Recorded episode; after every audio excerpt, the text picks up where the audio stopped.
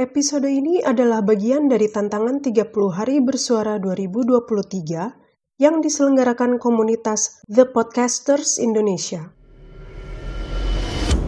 Dalam setahun, ditemukan, lari menghilang, yang lahir, yang berpulang, menang, kalah, memulai, mengakhiri, yang Yang sampai, yang yang baru saja saja beranjak. Selamat datang di siniar Semut Merah Kaizen. Di penghujung tahun ini, ada koloni dusun puisi yang mengiringi kamu dengan puisi-puisi merdu Untuk bertransisi dari pelukan hangat tahun ini menuju petualangan baru di tahun depan. Selamat, Selamat mendengarkan. mendengarkan.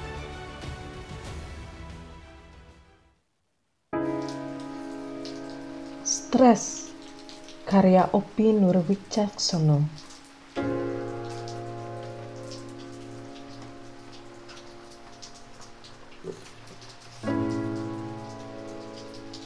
Dunia akhir-akhir ini terasa riuh.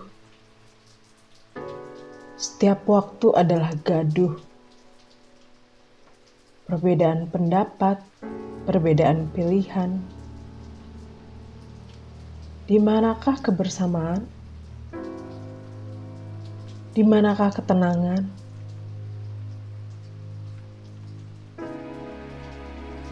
Inikah yang ingin kita bagi? Berbagi energi inikah yang kau maksud? Membagikan pikiran yang belum tentu benar? dengan emosi yang membuat nanar, berhenti, berhenti membuat kami jeri. Yang kami rindukan hanya ketenangan hati.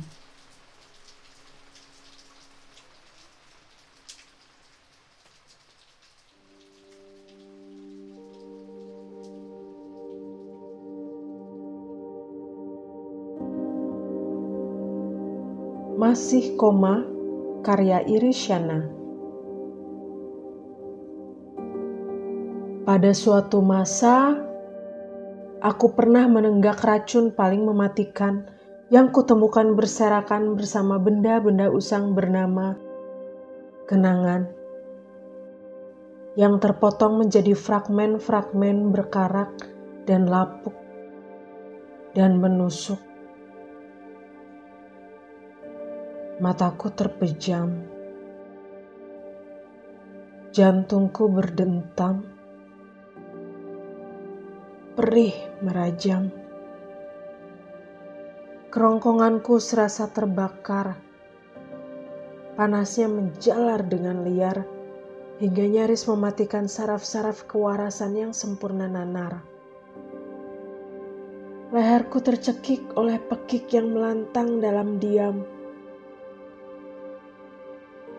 Bagaimana aku bisa membebaskan diri dari celaka jika jarum jam hidupku nyaris tak berfungsi? Aku sekarat, namun tak ada yang benar-benar bisa merawat.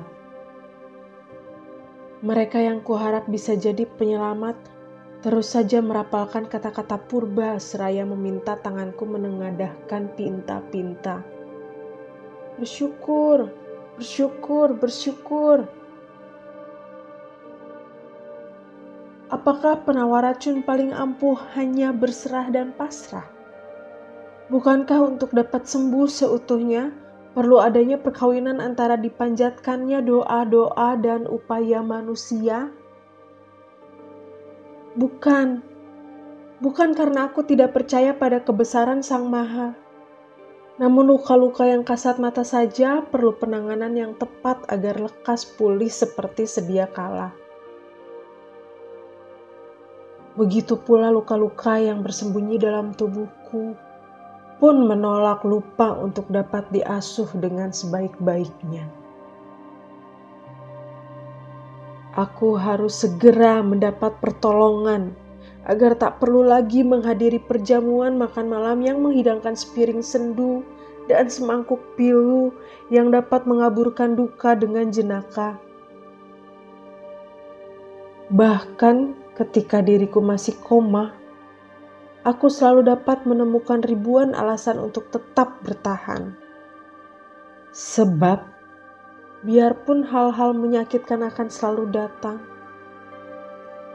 setidaknya untuk saat ini aku ingin sekejap dapat merdeka dari derita yang masih bersarang.